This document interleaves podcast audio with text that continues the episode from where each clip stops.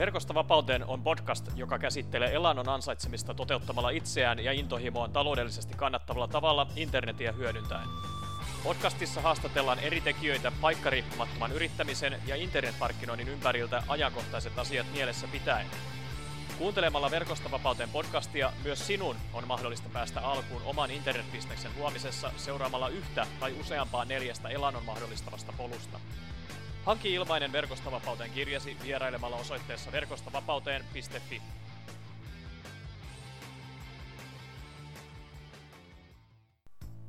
Tervetuloa Verkostavapauteen podcastin seuraan. Tämän jakson myötä rikomme podcastin äänimaailman rajoja, sillä haastattelussa on tubettajapariskunta Milli ja Abe. Milli et Abe on Suomen ensimmäinen perhevlogi, eli perheelämään keskittyvä videoblogi, heidän juuri tuoreeltaan Yhdysvaltojen Jyytähistä Ouluun muuttaneeseen Silvennoisten perheeseen kuuluu nimittäin myös kaksi taaperoikäistä lasta. Blogi sai alkunsa vuonna 2015, kun Milli, eli Mia, vihdoin ja viimein voitti pelkonsa ja suostui näin Aben tahtoon alkaa kertomaan perheen arjesta videokuvan myötä.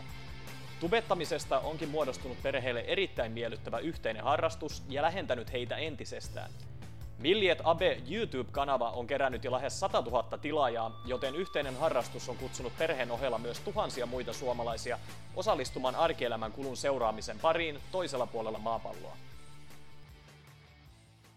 Tervetuloa Verkosta vapauteen podcastin haastatteluun Milli ja Abe, tunnetut suomalaiset YouTube-tubettajat. Moro moro! Okei, okay, mitäs kuuluu? Ihan hyvä, että aurinko paistaa Oulussa ja on nyt kaksi lämmintä päivää. Oh yeah! Oikein mahtava. Se on tosi hieno kuulla, että Suomeenkin on, on lämpö, lämpö tota, saavuttanut pikkuhiljaa. Vihdoinkin. Näin on. Kyllä. Miten tota, teillä nyt tässä vähän aika värikästä tarinaa, kun tässä ennen haastattelua alkua hiukan juteltiin. Eli tota, mulla oli vielä vanhaa tietoa siitä, että olisitte vielä Yhdysvalloissa – mutta tota, ilmeisesti olette nyt sitten Ouluun, Suomeen muuttaneet tässä vastikään. Joo, me muutettiin tänne Ouluun takaisin viime kuussa.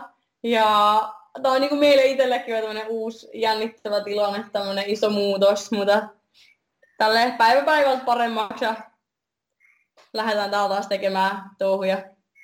Kyllä. Okei, tota, Verkosta vapauteen podcastin kuuntelijoille niin tämä jakso voi olla hiukan poikkeuksellinen, eli tota, meillä on nyt haastattelussa tubettaja pariskunta, ja tota, haluaisitteko kertoa podcastin kuuntelijoille tähän alkuun, että mikä tällainen tubettaminen oikea, oikeastaan on?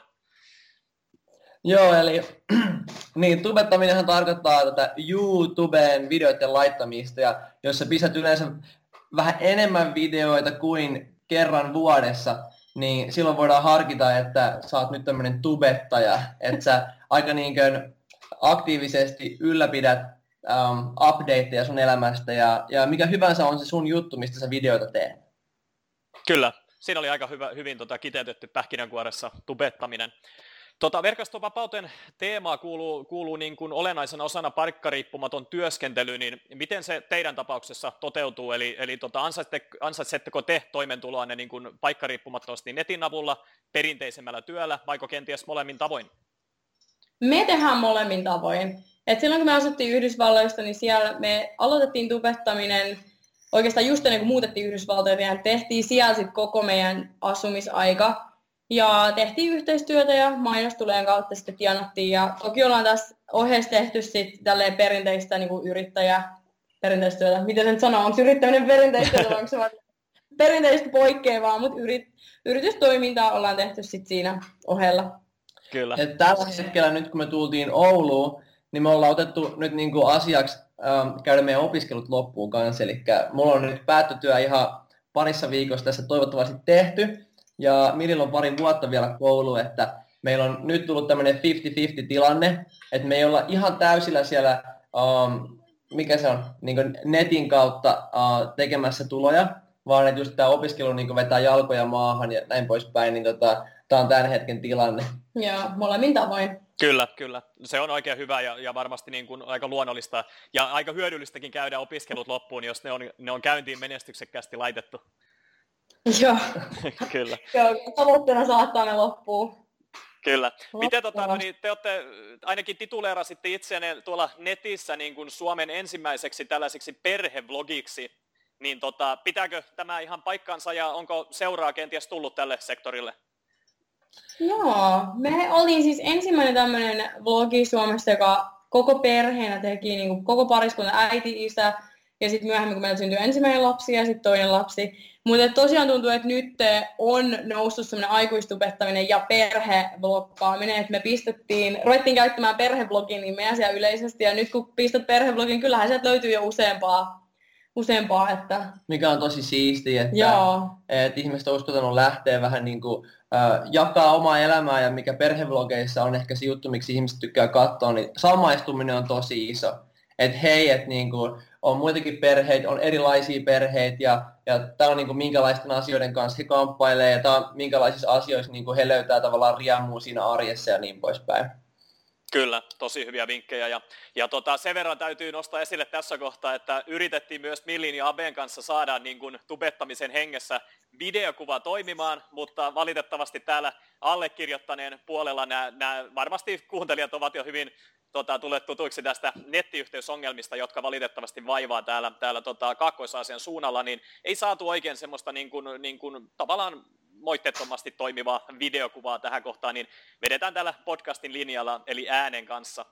Mutta tota, haluatteko kertoa hiukan ehkä kuuntelijoille, että miten ja miksi te niin kuin päädyitte tubettamaan, että oliko siinä jotain perimmäistä syytä kenties silloin alkuun?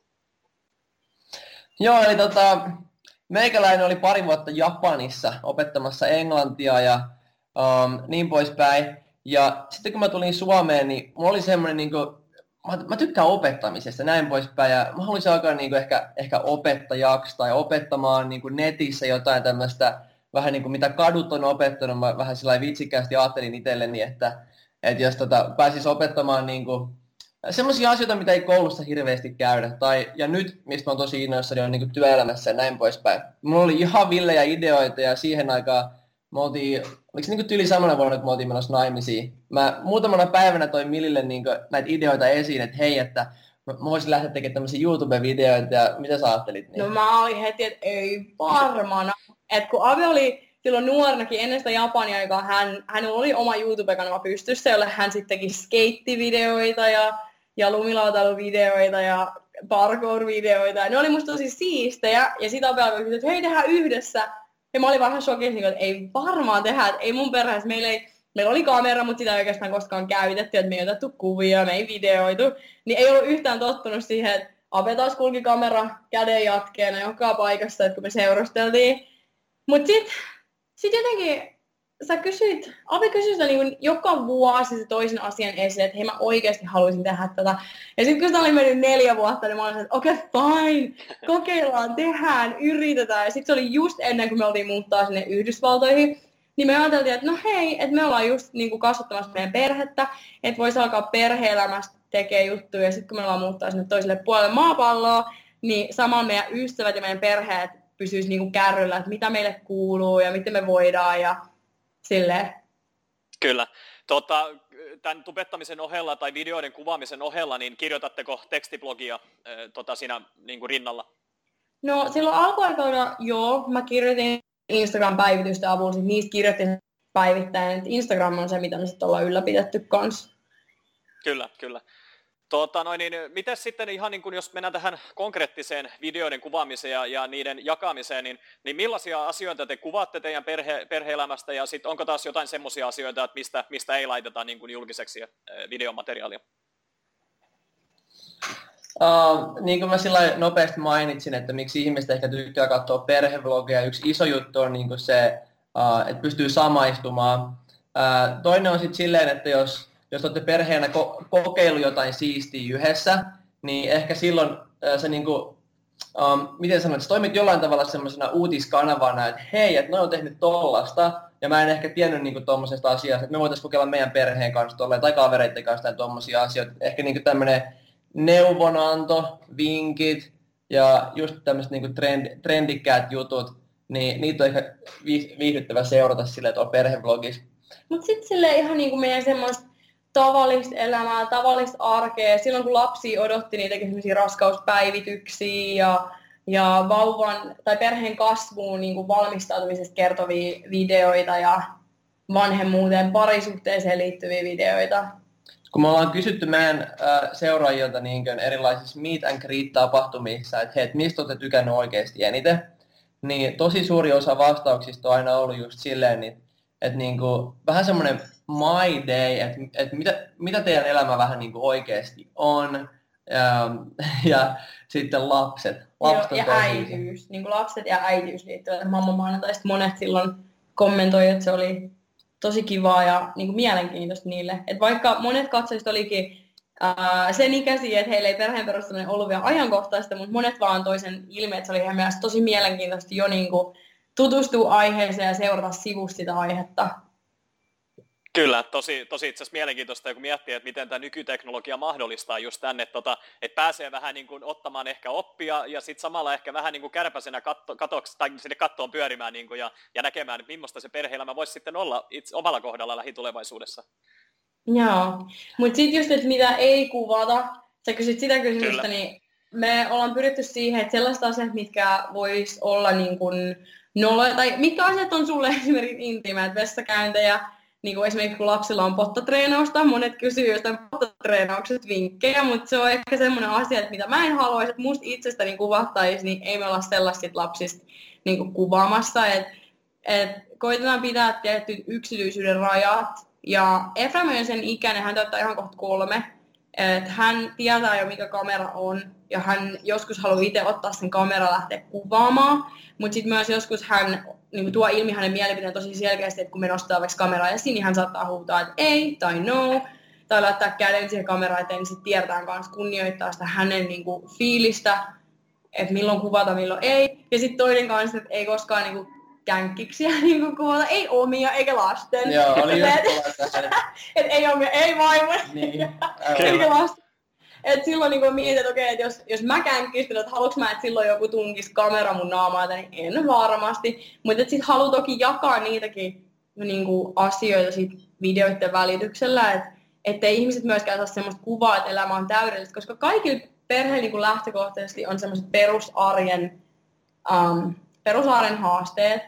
Ja niin kuin haluan kuitenkin tuoda sen, että hei, me ollaan ihan tavallinen perhe, jolla on ihan samoja haasteita kuin kellä tahansa muilla ja jotka kans kuulee sitä ei-sanaa ja uhmaikää ja kaikkea tällaista. Et, niin, semmoista samaistuttavaa arkea on ollut aina pyrkimys kuvata.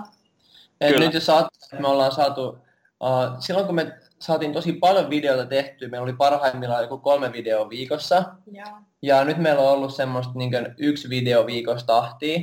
Niin kuitenkin se on tosi pieni osa sit siitä elämästä. Se on semmoinen pieni snippetti, semmoinen pieni highlightti mm. semmoisista asioista, mitä me haluttiin jakaa, joka oikeasti on just niin kuin yksi prosentti kaikesta, mitä on tapahtunut. Se on totta. Että, että sä pääset niin tutustumaan ehkä just niihin meidän persooniin, meidän persoonallisuuksia ja näin poispäin, mutta mitä kaikkea crazy siellä arjessa voi sitten vielä noiden videoiden lisäksi olla, niin kyllä sitä vaan on. Joo. Ja aina sitä ei halua jakaa koko maailman kanssa. Sotkua ja kaaosta. Ja... Kyllä. Eli jonkin sortin suunnitelmallisuutta pitää myös olla mukana siinä, että ihan fiilispohjalta ei välttämättä lähdetä tekemään, että, että hiukan mietitään etukäteen, että mitä sinne, mitä sinne maailmaan tosiaan sitten niin kuin annetaan, annetaan ilmi siitä omasta elämästä. Semmoiset aiheet helpottaa, että silloin kun lähtee fiilispohjalta, me ollaan varmaan joskus kokeiltu, sit fiilis yhtäkkiä muuttuu, niin sitten sä et saa sitä kokonaisuutta, sitä tarinaa niin kuin loppuun. Mm. Et, et aiheet on niin kuin tosi paljon helpottanut silleen, että hei, tänään me ollaan tekemässä tätä, ja parhaimmassa tapauksessa se video keskittyy niin kuin vaan siihen asiaan, mitä me tehtiin sen päivän aikana. Niin, että siitä tosiaan saa tosi vaan minimaalisen osan tavallaan siitä elämästä, mitä sitten ihmiset näkee. Joo. Kyllä.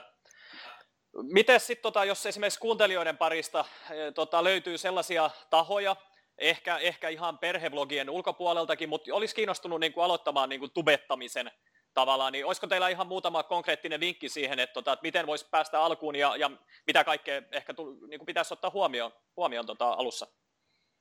Ehkä meidän pitää kertoa meidän story just siitä ennen kuin me aloitettiin. Uh, sitten lopulta kun mä kerroin Aavelle, että hei, okei, okay, lähdetään vaan tekemään. Ja sitten me kokeiltiin kuvata yksi päivä yhtä videoa ja sitten se oli niin kiusallista ja vaikeaa. Ja heti kun se kamera tuli eteen, niin sitten huomasin, että me ruvettiin puhua kirjakieltä ja oli ihan, että mitä ihmettä, että miksi mun persoonallisuus muuttui näin paljon. Ja jotenkin sitten varsinkin ihmisten ilmoin, mä en vaan pystynyt ja mä vaan koko ajan käännyin pois, sanoin, että nyt pois, mä en vaan pysty tähän. Ja sitten päätettiin silloin, että okei, että että on totta, että me huomattiin että, se, että me ruvettiin puhua kirjakieltä, että meillä on yhtä omat itsemme, nyt me pitää alkaa harjoittelemaan. Ja sitten me sovittiin semmoinen, että okei, tehdään tätä, mutta me harjoitellaan ensin 30 päivää ajan silleen, me otettiin vaan kamera käteen, ja sitten me ruvettiin puhumaan sille kameralle, jotta siitä tulisi sille tuttua ja luontevampaa, ja jotta oikeasti oma persoonallisuus pääsisi esille, eikä jännittäisi niin paljon. Niin sitten tehtiin sitä, että me joka päivä 30 päivän ajan, oma ihan vaan pöytälaatikkoa huvikseen kuvattiin videoita silmiä, ja sitten me harjoiteltiin ja totuttiin. Ja sitten kun me oikeasti lähdettiin tekemään, niin sitten se oli paljon helpompaa, se oli kivampaa. Siinä ei tullut enää niitä samoja, tiiäksä, niin elementtejä kirjakieltä tai sit sitä kiusallisuutta. Vaikka totta kai niin kuin, pikkuhiljaa se on ollut niin kuin, matka. Mutta mä sanoisin, että jos oikeasti niin haluaa lähteä tekemään, niin vaan lähteä tekemään. Niin kuin, että ota sitä kamera mm. käteen, lähde kuvaamaan, lähde kokeilemaan ja harjoittele, koska se on niin totta, että harjoitteleminen tekee mestarin. Kyllä. Oliko Abella vielä jotain lisättävää? Uh, joo, mä sanoisin, että just mitä Milli mainitsi tuosta, että me otettiin tosiaan niin semmoinen oma haaste, että meillä oli se monta päivää, 30 Kolme. päivää. Joo. Ja se mitä mä tein, että mä otin niin mun, mun kännykän ja mä otin just sen, sen äh, face-kameran sit päälle. Ja siinä sängyllä pimeässä se oli ihan kauhean kuvanlaatu, mutta se ei haitannut, koska se oli tärkeää mulle vaan oppia kertomaan, että mitä mä tein päivän aikana. Nyt myöhemmin, nyt kolme vuotta siitä, kun me aloitettiin, niin mä mietin taaksepäin, mä olisin lisännyt siihen vielä toisen kysymyksen. Mä olisin kertonut itselleni, että mitä mä tein päivän aikana ja miksi oli siistiä. Ja sitten kun sä opit vastaamaan mihin tahansa videoaiheeseen, että miksi on siistiä, niin sitä tulee huomattavasti mielenkiintoisempaa myös muille kuulla.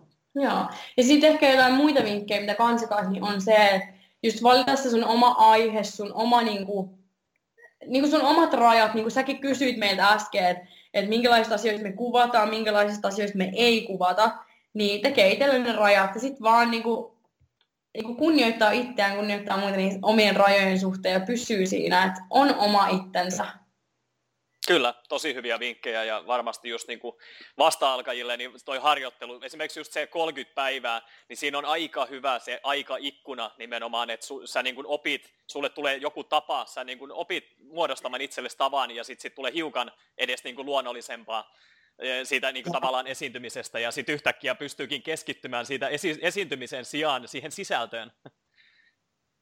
Sitten jos mä voin lisätä tähän vielä, niin olisi, olisi hauska oikeasti uploadata jokainen niistä videoista sinne YouTubeen. Vaikka ne jäisi ikuisiksi ajoiksi, salaisiksi videoiksi, niin se, että sä totut siihen prosessiin, niin sitten kun sä sen 31.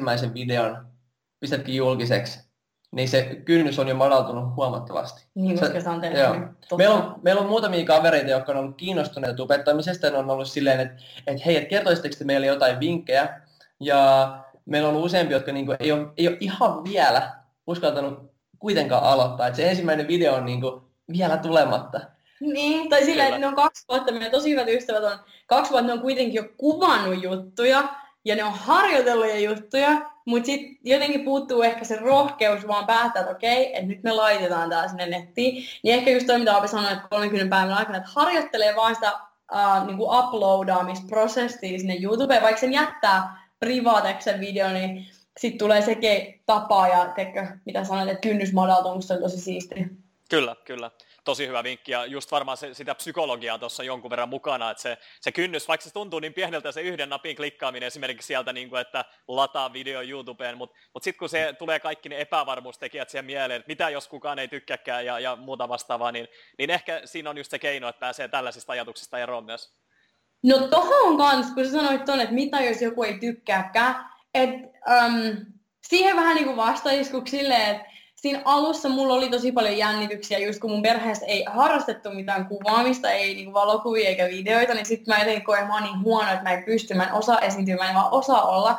Niin sitä oli niin hauska, kun se oli että okei, nyt vaan ajattelet, että tämä kamera on sun paras ystävä. Ja nyt sä vaan kuvaat näitä asioita sun parhaalle ystävälle. Että aina kun me ladataan video, niin sä ajattelet, että okei, tämä on sinne mun parhaalle ystävälle. Että sillä ei mitään väliä, että kuka muu vähän niin katsoo sitä tai kuka muu niin kommentoi tai ajattelee mitä tahansa. Ja se auttoi tosi pitkälle. Varmaan sen kokonaisen ensimmäisen vuoden, me joka kerta kun me alettiin kuvaamaan, ja vaikka se kamera olisi kolmialassa tai se oli kädessä, niin mä aina ajattelin, että okei, kun mä katson linssiin, niin mä katson mun parasta ystävää, mä kerron sille, ja mä oon samoissa fiiliksissä, kuin mä kertoisin mun parhaalle ystävälle, niin se auttoi ihan tosi paljon. Ja sitten itse asiassa tämä paras ystävä oli oikeasti siellä ihan, ihan innoissaan niin katsomassa niitä uusia videoita ja kommentoimassa sillä tavalla, että ihan mahtavaa, että uskoisit taas tehdä uuden videon, että tosi siistiä. Se oli totta. Niin teillä oli, teillä oli semmoinen vähän niin kuin, semmoinen kaverisuhde siinä, että siinä oli oikeasti semmoinen, että uskallaanko, en uskalla, uskallaan sittenkin. Ja, Ja, sit sitten toinen aina oli tsemppaamassa. Aina kommentoi, se oli totta. ja, ja melkein aina ensimmäinen kommentoija. Jep, number one fan. Kyllä, mutta ehkä siinäkin on taustalla just se, että sit sulla tuli semmoinen niin kuin, tavallaan sisältö siihen, että, että sulla on oikeasti sit se paras ystävä siinä, että sekä kameralinssissä että myös katsomassa niitä videoita, niin sit sulla tulee oikeasti semmoista fiilis siitä, että, että jes, nyt mä haluan tehdä tämän videon, koska siellä oikeasti on joku, ketä haluaa katsoa tätä näin. Joo. Kyllä. Miten tota, noin, nyt tässä ehkä vähän, vähän ehkä päästiin jo niin kuin sivuttamaan tämmöisiä erilaisia myyttejä tai uskomuksia, mitä tästä tubettamisen ympäriltä saattaisi löytyä, mutta tuleeko teille jotain mieleen, että, että mitä ihmiset saattaisi just ajatella ennen kuin he lähtee ylipäätään tekemään, tekemään videoita ja lataamaan niitä nettiin, tai, tai ylipäätään, että onko tästä ala, alalta niin kuin jotain tällaisia vakiomyyttejä tota, kerrottavana? Yksi, mikä on semmoinen aika yleinen, mikä tulee esiin keskusteluissa, kun ihmiset haluaa heti tietää tietysti, että hei no, no paljon te teette rahaa, että te varmaan nyt tienaatte ihan hurjasti, kun teillä on paljon seuraajia. Mutta mut yksi asia, mikä pitää tuoda esiin tavallaan siitä uh, YouTuben kehittämästä bisnesmallista on se, että, ja sopii hyvin tähän niin, niin aiheeseen, on se, että ne seuraajat ei oikeastaan merkkaa siinä, että miten paljon uh, ne pystyy maksamaan sulle mainostuloja, vaan nimenmukaisesti ne mainostulot tulot tulee suoraan laskennallisesti siitä, että kuinka monta mainosta sun seuraajat on katsonut alusta loppuun asti. Ja, yle, ja yleensä on näitä videomainoksia ja siellä on sitten myös tämmöisiä, mitä voit klikata. Niin, mutta katselukerrat on niinku, silleen, jos miettii tuon rahaa, mutta Mm. mulle tuli vielä mieleen, niinku, että ähm, mitä myyttejä tai uskomuksia tubettamista mielestä on, niin silloin kun me aloitettiin, niin ehkä mun itse se kynnys siihen aloittamiseenkin oli se, että et mulla oli ihan mielikuva, että pelkät teinit tekee tätä, että et come on, että mä oon aikuinen ihminen ja mulla on tulossa vauva, että en mä kuulu siihen joukkoon vähän niin kuin ketä tekee. Ja silloin sitten kun me aloitettiin, niin sitten um, siitä ehkä tuli joiltain meidän tutulta sellaisia ihmetteleviä kysymyksiä, että miksi te oikein teette tuommoista teinihommaa, että eihän, eihän teidän ikäiset aikuiset ihmiset, ei teidän pitäisi tuommoisia juttuja tehdä. Niin se oli ainakin itselle ehkä myös sellainen uskomus tai, tai niin, myytti. Mutta nyt on onneksi aikuistubettaminen niin kasvanut ja, ja siellä on vaikka minkälaista tiedätkö, genreä eri, eri etsijälle. Ja sitten tulee vielä mieleen se, että aina Saanko mä me... ottaa tähän vielä väliin, kun joo. tämä sopii tähän samaan kysymykseen. Et just vähän niin kuin, että miten mä sain Millin lähteä tähän alun perin mukaan, oli, että Millillä oli semmoinen tuttu kaveri, joka asui Amerikassa ja se oli siellä sit aloittanut tämmöisen perheblogin. Ai se oli totta. Niin. Se oli tämä Jared, Jared ja Elien kanavalta, tai Eli ja Jared. Mutta niin se oli sitten mulle semmoinen pritke, minkä mä näin mahdollisuutena. Mä olin, että hei Milli, että Jared ja nää tekee sitä, niin kuin ne kuvailee videoita, okei niiden aihe on niin tämmöinen perhevlogkaus. Mulla ei ollut mitään väliä, mä ajattelin, että se on ihan siistiä, että niin kuin lähtee treenaamaan kaikkea sitä muutakin, mikä menee sen niin kuin blokkaamisen tai niin kuin sen blogin aiheen yläpuolella, niin kuin se, että sä oikeasti opit tämmöisiä niin kuin kommunikointitaitoja, sä oikeasti opit käyttämään niin kuin kameraa viestintävälineenä ja video on nyt niin kuin just markkinoinnin tämä tulevaisuus.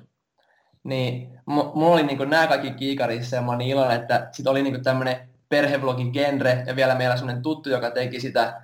Ja... Mistä uskallat ottaa se askeleen. Joo.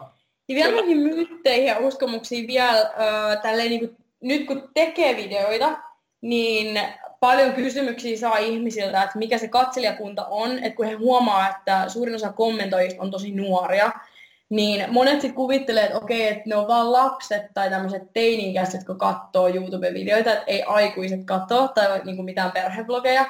Niin sitten se on tullut tosi monelle yllätyksenä, kun me kerrotaan, että ainoa oikeastaan alaikäisiä, mitä meidän videoi katsoo, on alle kolmasosa, niitä on 20, oliko 24 prosenttia. Mutta et, niin et niitä on paljon pienempi osuus kuin sitten niitä, jotka on ylä, äh, täysikäisiä ja aikuisia. Ja se johtuu siitä ainakin, miksi ihmisille tulee usein se mielikuva, on kun ne näkee ne kommentit, ja sitten he klikkaa esimerkiksi sitä kommentoijaa ja sitten sieltä käykin ilmi, että se on tosi nuori, niin miten mä kutsuisin sitä, niin on vähän niin kuin sukupolvien ero tässä niin kuin sosiaalisessa mediassa. Että tämä nuorempi sukupolvi, jotka on siis tällä hetkellä teini-ikäisiä, niin ne on syntynyt someen, somen aikana. Sitten taas meidän on pitänyt kasvaa someen, meidän sukupolvi, ja sitten taas meidän vanhemmat on joutuneet oppimaan someen niin sanotusti, että sitten kun nämä nuoremmat, kun he on syntynyt sen somen aikana ja syntynyt someen niin sanotusti, niin he on tottunut siihen. Se on heille tosi iso todellisuus, sitä niin kuin iso osa elämää, ja he sitten mielellään niin kuin kommunikoi ja engagea sen kautta.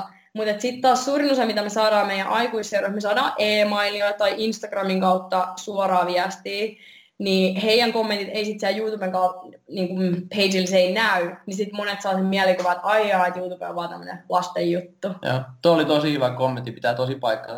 Joo. Kyllä, tosi hyvä nosto just, ja varsinkin kun tässä Verkosta vapauteen podcastin kuuntelijakunta, niin on ehkä hiukan just niin kuin, no tätä meidän sukupolvea, että ollaan, ollaan tota kasvettu nimenomaan tähän nettiin tavallaan kiinni, että, että kun just mainitsitte, että teinille, teinille se tulee niin luonnosta ja nuoremmille ihmisille, niin tota, just se, että, että kun he kommuni- tekee kaiken kommunikoinnin niin kuin julkisesti käytännössä, mutta sitten taas, että meillä on vähän tapana hyssytellä ja, ja vähän olla semmoinen, että, että tohtiiko näin sanoa julkisesti, niin tota, mutta ehkä tässäkin on pientä muutosta havaittavissa, vai, vai mitä mieltä olette, että, että tätä kolmekymppistä ja päälle, niin rupeaa, rupeaa olemaan jo aika, aika semmoista niin kuin kuitenkin niin kuin tavallaan julkista on siis muutosta, on, on tulossa, mutta tosi usein, tämä oli, kun sä kysyit näistä myyteistä ja uskomuksista, niin tämä on niin kuin mikä kysymys me usein saadaan, että miten se näyttää. Mutta sitten se todellisuus onkin se, että siellä meidän oma ikäluokka on meidän suurin katselijakunta. Että se on just kuin tämä meidän sukupolvi, 230 Kyllä, tosi hyvä itse asiassa niin kuin myytin purkaus nyt tähän vaiheeseen, just koska mullakin varmaan oli just tätä täällä mielessä, kun lähin, lähin tota jatkokysymystä tällä niin kuin johdattelemaan. Mutta miten tota, noin, ihan tähän konkreettiseen videon valmistamisen sitten, että tota, kun käytännössähän se voi olla niin helppoa, että vetää iPhonein tuosta selfie-kameran päälle ja rupeaa, rupeaa kertomaan niin kuin omasta elämästään ja päivästään ja just se, että miksi se on niin siistiä se, mitä on kokenut. Mutta miten sitten, että kun haluaa viedä sen vähän askeleen niin kuin tavallaan ammattimaisempaan suuntaan ja lähteä tekemään vähän sit erilaisia animaatioita ja, ja muutenkin niin kuin tekemään siitä semmoista parempaa, mielekkäämpää katselukokemusta, niin menekö pitkä aika tavallaan yhden videon tekemiseen vai, vai miten se prosessi teillä menee? Saanko mä kertoa sitten meidän ihan ensimmäisestä videosta, mikä me editoitiin? Se, mikä meni kolme päivää. Siinä meni varmaan semmoinen kolme päivää tai kolme iltaa. Ja tota, siis, siis se oli, me tehtiin se aimu vielä ihan tuolla Mäkillä vaan. Ja... Ilmasohjaamalla huomenna. Ja niin kuin, oliko siinä edes mitään hirmu isoja animaatioita? Siinä oli varmaan pari kuvaa, mikä niin kuin plop plop tuli siihen kuvaan, mutta niin kuin, that's it. Ja se oli niin basicia, mutta me meni siinä oppimisessa tosi pitkään. Mutta sitten mut sit kyllä se niinku aika nopeasti niinku lähti, että mm. et heti seuraava video ei varmaan ollut kolme päivää, se oli niinku paljon vähemmän. Joo, silleen musta tuntuu, että siinä on ollut eksponentiaali kasvu siinä niinku alussa varsinkin. Et kun vaan lähti tekemään, että sen takia on niin, olisi niin tärkeää, että ihmiset vaan lähtisi tekemään ja harjoittelemaan, koska just tekemällä sä opit. Mutta mekin aloitettiin ihan vaan meidän iPhoneilla, se oli millä me kuvattiin. Ja sitten meidän tietokoneelta sattui löytymään ilmainen editointiohjelma, niin me mentiin tosi cheapskateisesti ja se oli niin kuin matala kynnys vaan lähteä tekemään. Et musta tuntuu, että ehkä nykyaikana, kun ihmiset näkee niin hienoja juttuja, niin tosi tiiäksä, niin kuin hienosti tehtyjä videoita ja animaatioita ja tällaisia, niin ehkä se kynnys nousee, niin kuin, että ei uskalla lähteä tekemään, kun heti ajattelee, että no en mä osaa, että en mä ole yhtään sellainen niin kuin, tekniikan ihmelapsi tai mitä vastaavaa, että täytyy olla niin hieno kamera heti ja pitää olla nämä kaikki kalliit ohjelmat, niin se on ihan puppu. Et jos vaan lähtee tekemään, aloittamaan, me ollaan muutama ihan sinemaattinen videokin tehty pelkillä iPhoneilla, totta kai ulkoilmassa siellä oli parempi valo, mutta se on todellakin mahdollista tehdä hienokin jälkeen iPhoneilla. Mutta um, pikkuhiljaa niin tekemään me ollaan opittu ja tekemällä me ollaan niin huomattu, että mikä on vähän niin se seuraava askel, mutta edelleen me käytetään tosi paljon iPhoneja meidän vlogien kuvaamiseen, että iPhone ja sitten semmoista Canonin niin vlokkauskameraa. Että ne on niin meidän kaksi päät. Sitten joskus me saatetaan ottaa järjestelmäkamera ja, ja laittaa vähän niin kuin asetuksia, on Mitä mä antaisin niin tämmöiseksi edistymisaskeleeksi vinkkinä niille, jotka on kiinnostuneita viemään heidän kännykkäblokkaamisen ehkä niin vähän vielä laadukkaampaan suuntaan, niin kännykköihin myydään semmoisia erillisiä mikrofoneja, mitkä yleensä tulee siihen kuulokesokettiin tai sitten johonkin muuhun kohtaan. niin tota, millä pystyy sitten parantamaan sitä äänenlaatua. Ja meillä itsellä oli, me nopeasti hankittiin tämmöinen niin laajakulma linssi tuohon älypuhelimeen. Oli, Moment oli se merkki, tämmöinen oregolainen firma. Ja se heti toi äh, niin paljon sitä laajuutta siihen videoon, että niin kuin, äh, pystyi kuvaamaan sillä paremmalla kameralla, eli sillä nurjapuolella. Ja sun ei tarvinnut, mun ei tarvinnut nähdä, niin kuin, että missä kohtaa mä oon. Mä tiesin, että se on niin laaja, että mä varmasti näen siinä tosi hyvin. Niin noin kaksi asiaa niin kuin huomattavasti paransi sitä video heti siinä alkutaipaleen. Et sitä seuraava steppi sit siitä oli ostaa tämmöinen pieni blokkauskamera, missä pystyy nostamaan tämän screenin tälle ylös, että näkee itsensä kanssa samaan aikaan. Ja tämä, mitä me, me käytetään, on Canon G7X. Mark 2. Eikö se Joo, ja se on niin kuin, mitä me varmaan käytetään eniten sen takia, että se on laadukas, mutta se mahtuu taskuun. Joo, ja sitten kuitenkin kännykät tulee helposti, kun kännykkäkin on aina mukana, että niin hetkinä, kun ei ole sitä kameraa välttämättä aina mukaan, niin sitten että no hei, mulla on kännykkä, ja mä tiedän, että kun kännykällä nykyään kuitenkin saa aika hyvää jälkeä. Kyllä. Miten sitten, tota, kun tuohon ulkoiseen mikrofoniin otit, otitte tota kantaa, että, että saa semmoisia pieniä liitettyä siihen, niin miten sitten, kun nykyään aika monella on toki kuulokkeet mukana, ja usein tässä niin kuin nappikuulokkeissa on sitten mikrofoni, niin kuin tämmöinen liitäntä erikseen, niin onnistuuko ihan, ihan sillä systeemillä niin kuin alkuun pääseminen tavallaan, että, että kun on kuulokkemikrofoni yhdistelmä ja sen liittää siihen puhelimeen kiinni, ja, ja tota, tuleeko siitä sitten mahdollisesti tarpeeksi hyvä niin kuin äänen laatu myös siihen niin kuin videokuvan ohelle? No me, me ei ole kokeiltu. Niin, meillä on kokeiltu, niin ei uskalla ihan kokemuksesta sanoa mitään. So, kun googlaa tota, YouTubesta niin, jotain näitä uh, smartphone hacks, niin sieltä varmasti ne näyttää, niin että et miten se toimii. Ja mä oon itsekin katsonut siellä paljon, paljon erilaisia tutoriaaleja siitä, että miten tota, pystyy älypuhelimella blokkaamaan paremmin ja niin poispäin. Kyllä. Mites muuten nyt tässä haastattelua menty jo varmaan puolisen tuntia kohta eteenpäin ja ei oikeastaan kertaakaan kuulu lasten ääntä sieltä taustalla. Ja nyt kun teema on kuitenkin perheblokkaaminen, niin mitäs, missä lapset oikein on? Lapset katsovat ohjelmaa. no niin. Joo, istuvat syöttötuoleissa, aha, mikä on harness, vyöt päällä ja niillä on lastenohjelma päällä. Se on no, itse asiassa että ihme, että siellä on kaikki vielä ihan okei. Okay. niin ei ole niin kuulunut mitään. Mietin sitä, että oletteko käynyt kurkkaamassa ja onko näköyhteys koko ajan varmasti. Ne on tos noin. Joo, tossa on ihan vierestä, ei mitään hätää. hyvä, hyvä, loistava juttu. Ja varsinkin nyt kun tässä toimitaan nimenomaan äänen varassa ja nyt ollaan paljon puhuttu perheestä ja blokkaamisesta, niin täällä jotkut kuuntelijat saattavat ihmetellä, että aika harvinainen perhe, että puoli tuntia menee niin mukavasti. Mutta tota, se on, joo. joo. Niin, että et, kyllä se on harvinaista, mutta ihan siistiä, että tänään onnistuu. Joskus ne nukkuu kolmen tunnin päikkäritkin, mikä on semmoinen ihan unelma. Ja sitten seuraavana päivänä on puolen tunnin päikkärit, että se on aina semmoista niin kuin niin, luck of a parent. Niin ja sitten se, että jos ne nyt viihtyy ton ohjelman kanssa noin pitkään, niin se on aika ihme kanssa. Kyllä. Miten tota noin, niin, en ole ihan varma, että tuliko se ilmi tässä, mutta näiden videoiden kuvaamisten ohella, niin tota, oli, Millillä oli ainakin koulu kesken, mutta, mutta onko jotain muuta niin kuin tämmöistä perinteistä työtä niin kuin tavallaan, että mihin pitää mennä, joka saattaisi vähän tätä arkea ehkä niin kuin rajoittaa? Mä aloitan maanantaina työt. Mä en ihan vielä paljasta, että missä, mutta niin, niin mulla ainakin alkaa tämmöinen koko päivä työ sillä, että se tukee just kaikki tämmöisiä juttuja, mitä me tehdään.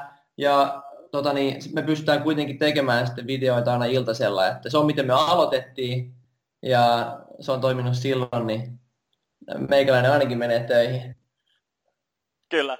Ja toi on tosi hyvä, että tota, varmasti säästät sit sinne teidän YouTube-kanavalle tämän työpaikan paljastamisen, ettei, ettei vielä tässä podcastin yhteydessä.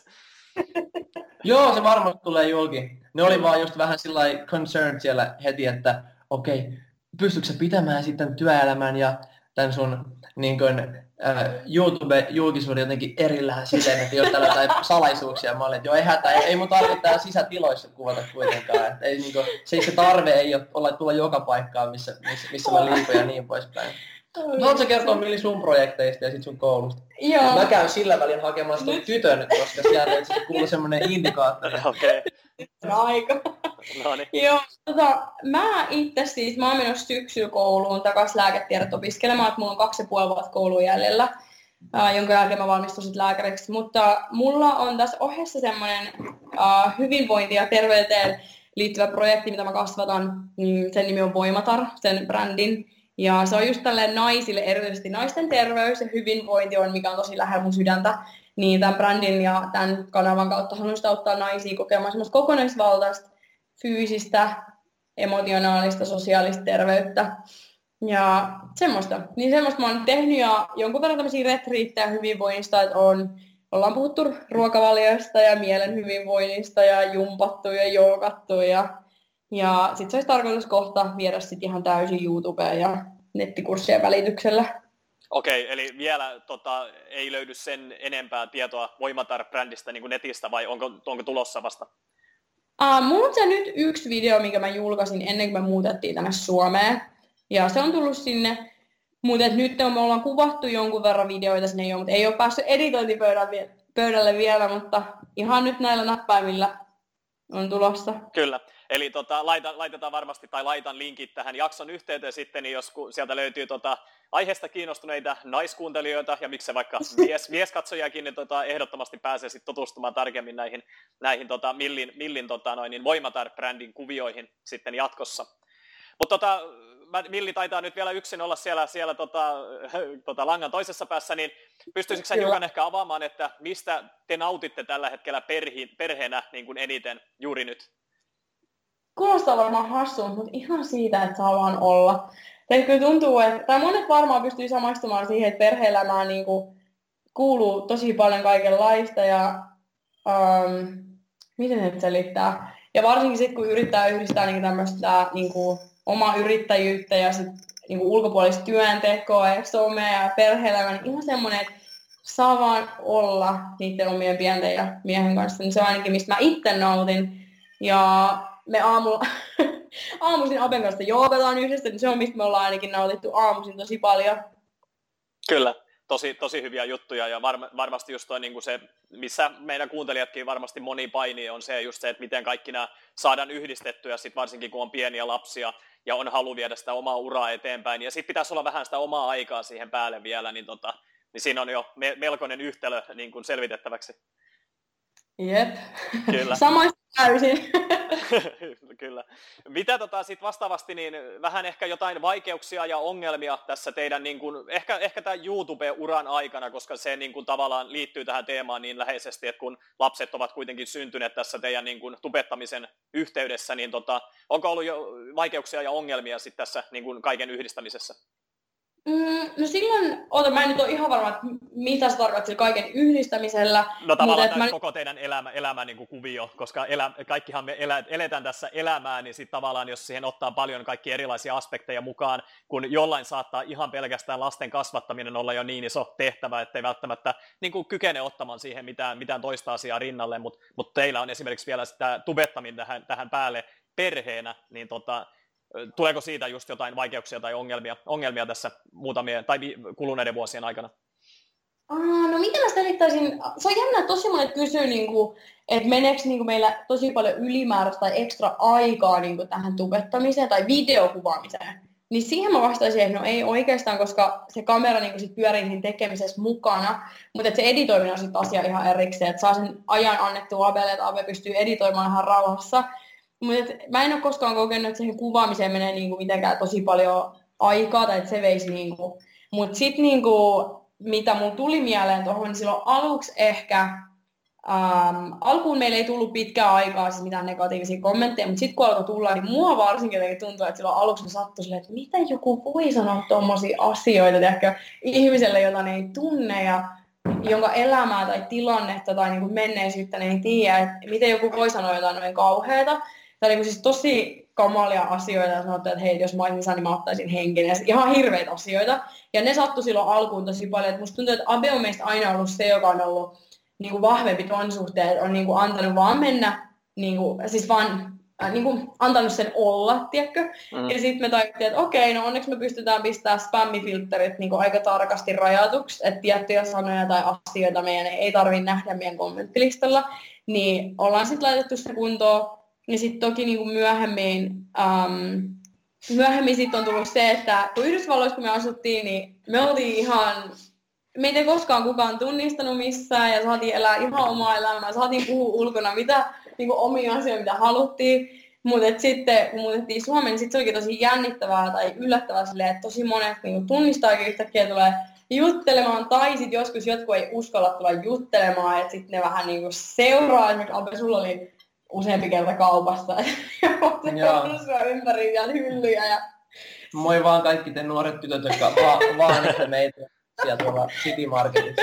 niin, ja semmoiset, niin kuin, ehkä mulle itselle sillä, niin kuin, että mieluummin tulisi sit sanomaan, niin kuin, puhumaan, suoraan sanomaan niin kuin moikat ja juttelemaan, kuin se, että niin kuin, katsoo pitkään ja miettii, että no menenkö vai enkö vai, no menenkö. Niin se on ollut tosi semmoinen niin kuin, ehkä haaste itselle, mihin ei ole tottunut, että, että niin kuin, niin. Vaikka se lähtökohta on kuitenkin tosi sulonen silleen, että et, et haluaa konnektoida ja haluaa niinku mennä sanomaan, että hei, että voitaisiko me ottaa yhteiskuva. Sehän se on se kaikista niinku vaarallisimmillaan yleensä. Niin, siis on tosi sulosta, mutta mä että siihen ei ole tottunut, että et, et ihmiset tunnistaa tai että ihmiset tota, niinku, sit niinku kattoo pitkään. Et mieluummin ehkä olisi se, että hei, et oikeasti, et te, mun mielestä on vaan, että okei, tehkää tämän helpommaksi teille ja meille. Tulkaa nyt vaan sanomaan moi.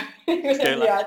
Se, se on ollut aina tosi ihanaa, sit kun on päässyt juttelemaan ihmisten kanssa. Ihan tuo niinku, tiedätkö, peruskadulla ja niidenkin ihmisten kanssa, ketkä on nähnyt meidän taaper jänkkikset iltapäivällä kaupasta, niin se on ollut kuitenkin tosi piristävää, että sit joku on tullut juttelemaan ja on ollut tosi kiva konnektoida ihmisten kanssa.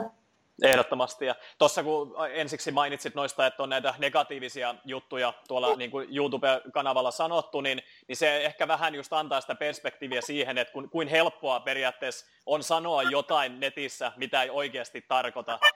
Ja sitten jos vaikka sattuisi olemaan tähän kysyjän yhteydessä ja kysyä häneltä, että mitä sä tarkoitit tällä asialla, niin se voi olla, että, että, että, että, että niin kuin sanoja ei välttämättä edes ymmärrä, että mitä tuli niin kuin kirjoitettua.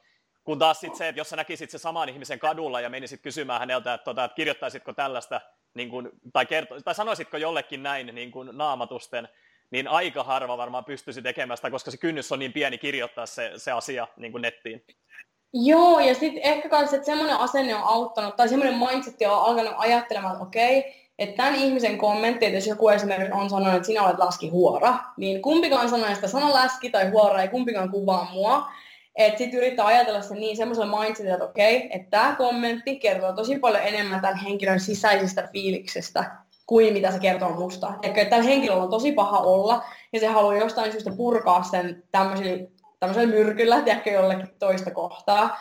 Niin just yrittänyt ajatella aina, että okei, okay, että tämä ei kerro musta yhtään mitään, vaan tämä kertoo enemmän hänen sisäisestä fiiliksestä. Mulla on, mulla on toinen tämmöinen helppo esimerkki, mikä oli, että meillä oli viime viikolla vai toisessa viikolla kommenttina, niin kuin, että olette maailman surkeimpia luokkaajia. Vähän, vähän voimakkaammin kirjoitettu kyllä. Sitten heti seuraava kommentti oli, että olette maailman ihanimmat luokkaajat. Ja sitten oli vähän pidempi teksti. Et se, on, se on tosi kaksijakoista. Ja se itse asiassa on, on silleen niin kuin, mä en sano, että se olisi hyvä juttu, että niitä huonoja kommentteja tulee, koska siinä on aina vaan semmoista, niin kuin, että se, se madaltaa sitä hyvää energiaa ja sitä fiilistä siinä yhteisössä. Mutta se, että niin, niin on ihmisiä, jotka sitten tavallaan ei dikkaa siitä kanavasta, ja sitten on ihmisiä, jotka dikkaa, niin se tulee itselle vahvemmaksi se, että kuka mun yleisö oikeasti on. Kyllä. Ja mitä vahvemmaksi se tulee itselle, että kuka mun yleisö on, niin sitä vahvemmaksi tulee se yhteisö ja niin kuin semmoinen selkeys siihen, että, että, että minkälaista sisältöä me, me tehdään ja tullaan tekemään. Ja sitten on se, että tarvii kaikki miellyttää. Että just kun sä löydät sen sun oman audienssin, kenen kanssa sun messakerran sanoi, niin se riittää. Tiedätkö, että ei meidän tarvii kaikille tehdä kaikkea. Mä haluan heittää tähän yhden nopean semmoisen tutkimuksen, mikä tehtiin. Siitä tutkittiin kahta radioankkuria Amerikassa ja siinä um, oli, oli toinen tämmöinen vähän niin kuin ääripää, mistä tykättiin hirveästi ja sitten oli toinen radioankkuri, josta yleisesti ei tykätty. Se oli paljon tämmöisiä niin vihaajia niin sanotusti, niitä ärsytti tämä radioankkuri. No sitten ne katto niin näitä tilastoja, että kumpaa kuunnellaan enemmän. Ja ne kävi ilmi, että sitä kenestä ei pidetty, kuunneltiin huomattavasti enemmän pidempään. No sitten oli niin iso kysymys niin kuin jotka lähti tutkimaan, että, oli, että nyt pitää selvittää, että mistä tämä voi johtua. Ne lähti kysymään ihmisiltä, ja nyt jos se tiivistää kaiken tämän ihmisten palautteen niin yhteen, yhteen lauseeseen, niin se oli kutakuinkin näin mun on vaan pakko kuulla, että mitä se keksii sanoa seuraavaksi. Tämä on tosi hyvin sanottu. Jep, että persoonallisuudet viehättää ja vaikka joskus niin kuin ärsyttää, niin sä, sä oot kuitenkin sille, sua kiinnostaa niin paljon, että ne ihmiset, jotka käy esimerkiksi meidän kanavalla ja ne sitten käy trollaamassa, ne on kuitenkin nähnyt sen vaiva ja niillä on ollut se kiinnostus, että hei mä käyn katsoa mitä uutta niillä on. Et, et, et siinä tapahtuu tämä sama ilmiö, että se on, se on sen verran kiinnostavaa kuitenkin, että nämä ihmiset haluaa tulla takaisin. Kyllä, ja herättää niin tunteita nimenomaan, että olisit puolesta tai vastaan, mutta sitten kun herättää tunteita, niin sitten se jotenkin, jotenkin siihen jää niin sanotusti koukkuun. Just noin, tosi hyvin sanottu. Kyllä. Miten tota, tässä haastattelu loppuun kohti olla nyt suuntaamassa ja hyvin tässä tällaisissa rennoissa merkeissä, mikä on tosi, tosi hieno ja sopii oikein, oikein hienosti tähän verkostovapauteen teemaan, niin tota, onko, ootteko te suunnitellut vähän ehkä lyhyemmällä tähtäimellä tai vastaavasti pidemmällä tähtäimellä näitä teidän tubettamiseen liittyviä tavoitteita? Meillä on paljon tämmöisiä, äh, niin kuin sanotaan, verkkoyrittämiseen liittyviä tavoitteita. Mä kävin kahden tämmöisen um, intensiivisen niin kuin, sosiaalisen median markkinoinnin tutkinnon tuolla Amerikassa. Ja siellä mun niin kuin, silmät avautui kaikki niihin mahdollisuuksiin, mitä just niin kuin, internet-markkinointi voi tehdä. Ja nyt kun mennään sit, niin kuin, verkon avulla vapauteen, niin mitä sä voit oikeastaan niin kuin, just sit myydä tai tarjota internetissä. Niin tota, nämä tämmöiset kaikki niin ide, mulla on tullut sata ideaa siitä, mitä me halutaan lähteä tekemään. Ja kyllä mä uskon, mitä sä sanoisit, baby? Joo, meillä on paljon suunnitelmia. Ja... Tullaanko me kivijalka liikkeessä kymmenen vuoden päästä vai onko meillä netissä jotain siistä juttuja? Netissä meillä on juttuja. niin. no niin. Eli Sinne me, me ollaan menossa. Joo, suunta on niin kuin selvä ja sitten varmaan niin kuin tavoitteet ja, ja niin kuin ne niin kuin tavat kirkastuvat tässä sit matkan varrella. Se on, sen olette varmasti oppinut tässä tubettamisen yhteydessä. Ihan totta. Kyllä. Miten tota, nyt tosiaan tässä on maininnut muutaman kerran, että jos, jos joku kuuntelija saattaisi nyt jopa innostua lähtemään, lähtemään tota, no, niin kuvailemaan niin kuin omaa elämään ja, ja ehkä, ehkä jotain muutakin teemaa tässä niin kuin videomarkkinoinnin ympäriltä, niin tota, olisiko teillä jotain suositeltavaa, että esimerkiksi kirjoja, podcasteja, nettisivustoja tai, tai jotain muuta just verkkokursseja tai nettilähteitä, että mistä, mistä voisi niin kuin, tavallaan saada linkkiä ja, ja helpotusta siihen alkuun?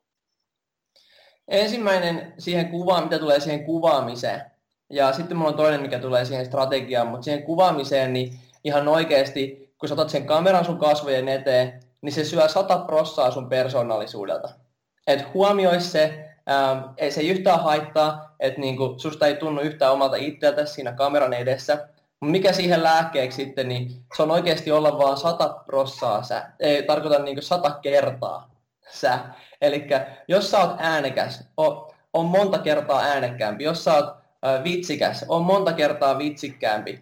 Ja niin kuin tuonne asiat, mitkä sulle on ominaisia, tuonne niin kuin korostetusti niin kuin teatterissa esiin siinä kameralla. Ja silloin se auttaa sitä ulostuantia. Niin, ja sitä alun jännitystä. Että mm. oikeasti vaan täysin, älä ole kukaan muu, vaan oot täysin sinä. Jep. Sitten mitä tulee strategiaan, niin YouTube on täynnä tällaisia ihmisiä, jotka kouluttaa, antaa vinkkejä YouTubettamiseen. Mitä tulee mieleen on Tim Schmoyer ja Daryl Eves. Eves. Niin siinä on kaksi, kaksi tosi hyvää nimeä, jota kannattaa katsoa. Yksi kanava, toinen on semmoinen kuin Do Something Awesome Today. Okei, okay. tosi hyviä juttuja. Laitetaan tota, näistäkin linkit tähän tota, jakson yhteyteen, niin tota, varmasti pääsette, pääsette sit, tota, oikeiden ihmisten ja lähteiden pariin tässä niin kuin kuuntelijoiden toimesta. Sitten tota, niin kuin tässä aiemmissakin jaksossa on maininnut, hy- hyvin paljon suosiota kerännyt kysymys koskien satavuotiasta Suomea, koska tällainen virstanpylväs oli saavutettua tuossa 2017 loppuvuodesta. Niin mitä te, Milli ja Abe, ajattelette satavuotiaasta Suomesta? No, kiitollisuutta. Kiitollisuus on niinku semmoinen ensimmäinen asia, mikä on ollut itsellä mielessä. Ja kun asun Yhdysvalloissa ja sitten pääsi käymään Kiinassa ja Hongkongissa, niin on vaan on vaan tosi kiitollinen olo siitä, että missä on saanut kasvaa, missä on saanut elää.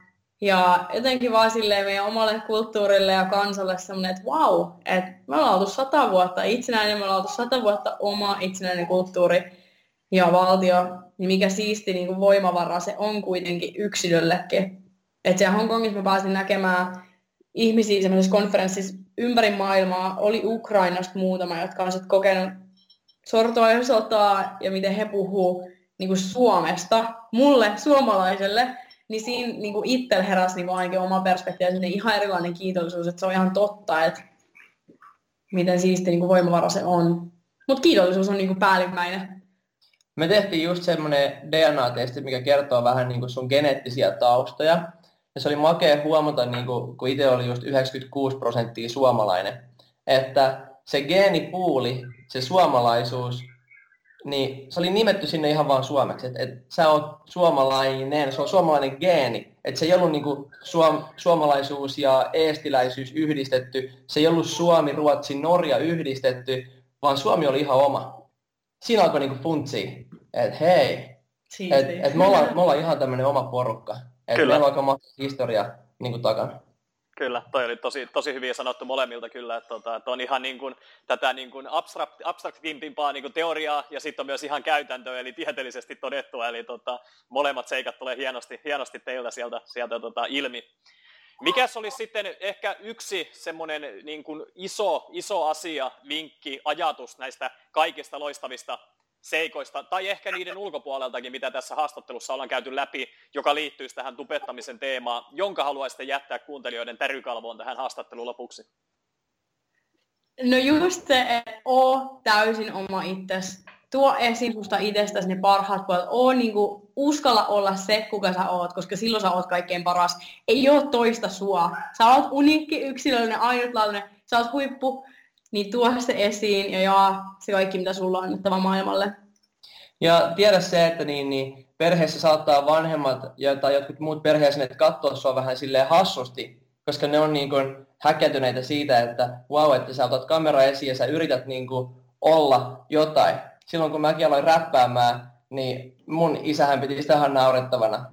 Ja olihan se vähän silleen niin kuin hauskaa, koska me lähdettiin kokeilemaan mutta se oli hirmu tärkeä mulle lähteä kokeilemaan sitä musiikkia, koska esimerkiksi kaksi ja puoli vuotta sitten mä sävelsin kokonaisen soundtrackin yhteen Androidille julkaistuun mobiilipeliin.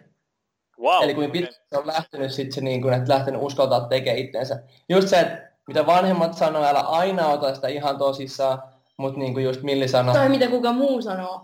Että se, että sä oot just sä, mm-hmm. niin sä voit kuitenkin olla pikkusen enemmän kuin mitä sä oot joka päivä.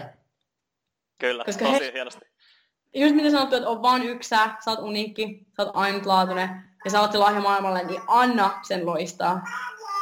Loistava juttu, loistava juttu ja tosi hyvä, hyvä vinkki tähän loppuun. Niin ihan viimeisen kysymyksen myöntä, niin mistä kuuntelijat, yllätys, yllätys, voisivat helpoiten löytää lisätietoa teistä? Tämä on meidän YouTube-kanava tällä hetkellä paras. Niin, Million Dabe YouTube, YouTube-kanavalta. Ja toki meillä on Instagramit, Milli on board ja Ave on board, niin sieltä löytyy myös jonkun verran settiä, mitä voi käydä kurkkimassa. Jos on ke- kysymyksiä tai kommentteja, niin voi pistää Instassa DM, niin me vastaillaan. Joo. No niin, loistava. Kiitos tosi paljon tästä silmiä ja korvia avavasta haastattelusta tupettamisen maailmasta. Kiitos sulle Mikko, oli tosi kiva olla messissä. Kiitti, että kutsuit meidät mukaan. Kyllä, kiitos Joo. tosi paljon. Paljon. No niin, moi moi. Moi. Moi. Kiitos kun kuuntelit Verkosta vapauteen podcastia. Jos olet innostunut ja kiinnostunut tutustumaan tarkemmin siihen, miten voit myös itse aloittaa luomaan omaa polkuasi kohti elannon ansaitsemista internetin avulla, mene vain osoitteeseen verkostavapauteen.fi ja hanki ilmainen Verkosta vapauteen kirja. Lisäksi, jos pidit tästä jaksosta, niin arvostaisin sitä kovasti, jos tilaisit podcastini ja jättäisit arvostelun siitä, miten mielestäsi suoriuduin. Se auttaa enemmän kuin arvaattaa. On vain neljä polkua elannon ansaitsemisen internetin avulla. Valitse oma ja muuta maailmasi.